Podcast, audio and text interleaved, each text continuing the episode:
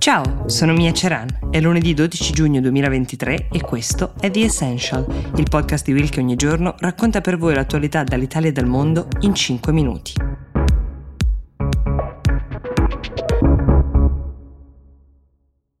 Apriamo questa settimana con una straordinaria storia di speranza che arriva dall'Amazzonia, dalla parte uh, della Colombia, una storia che vede protagonisti quattro fratelli di 13, 9, 5 e un anno scampati ad un incidente aereo nel quale invece è rimasta uccisa la loro madre, sono sopravvissuti per 40 giorni nella giungla in attesa che i soccorsi li trovassero, stanchi, disidratati ma miracolosamente sopravvissuti. Sono stati trovati da un cane addestrato per la ricerca di persone venerdì scorso, ora sono tutti e quattro in ospedale a Bogotà, loro sono colombiani, passeranno lì diverse settimane prima che si riprendano, prima che possano tornare dai propri familiari particolari, ma cerchiamo di capire meglio di quel che si sa fino ad ora di come questi bambini siano sopravvissuti in un luogo pieno di serpenti, di insetti velenosi e di altri animali pericolosi, un luogo talmente inospitale che nemmeno l'elicottero arrivato per salvarli è riuscito ad atterrare tanto era fitta la vegetazione e sono stati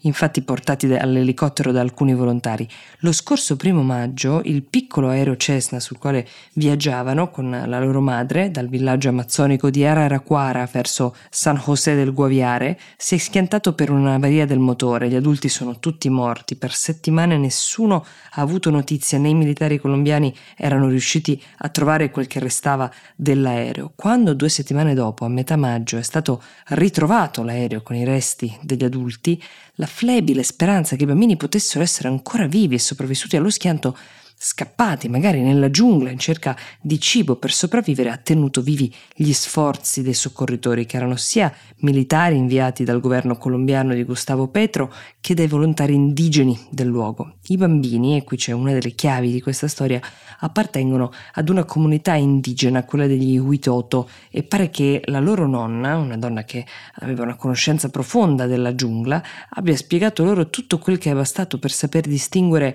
quel che potevano trovare di commestibile da quello che invece era velenoso e anche uh, varie tecniche di sopravvivenza. La voce registrata della nonna è stata diffusa tramite altoparlanti per poter ricordare ai bambini che non dovevano muoversi troppo perché spostandosi continuamente rischiavano di non farsi intercettare dai soccorsi, che infatti pare che li abbiano mancati di poco più di una volta. Altro elemento fondamentale per questo lieto fine è stata la sorella maggiore di questi quattro bambini, la tredicenne che si è presa cura dei tre più piccoli, cosa che fa abitualmente quando la madre lavora. Per il proprio sostentamento hanno usato, finché ne avevano scorte, la farina di manioca che c'era al bordo dell'aereo, è la farina con la quale si produce il cosiddetto pane degli indios. Poi sono passati appunto a frutti vari che hanno trovato nella giungla e che la sorella maggiore era in grado di riconoscere e che distribuiva tra i fratelli. Proprio il fatto che i soccorritori avessero trovato della frutta mangiata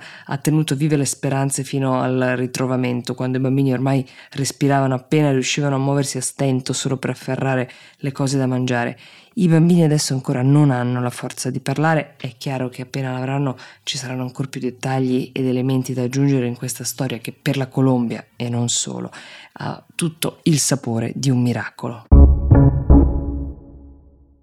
Altra notizia abbastanza clamorosa in questo inizio settimana è quella dell'arresto dell'ex premier scozzese Nicola Sturgeon per opera della polizia che sta indagando in Scozia su reati finanziari presumibilmente commessi dallo Scottish National Party al quale lei apparteneva, anche noto come SNP. Ricordiamo che la Sturgeon però si è dimessa sia da primo ministro che da leader dell'SNP lo scorso aprile. In questa operazione, ribattezzata Branch Form, è la terza figura di spicco ad essere arrestata. L'indagine parte dall'assunto che oltre 600.000 sterline di donazioni siano state distratte, diciamo, dalle casse del partito. L'arresto di un primo ministro, come potete immaginare, ha sempre qualcosa di eclatante, ma qui la storia intera deve ancora essere scritta, le indagini devono ancora chiarire esattamente le responsabilità degli accusati. Vi terremo come sempre aggiornati. Intanto vi auguriamo un buon inizio settimana e vi diamo appuntamento domani con The Essential.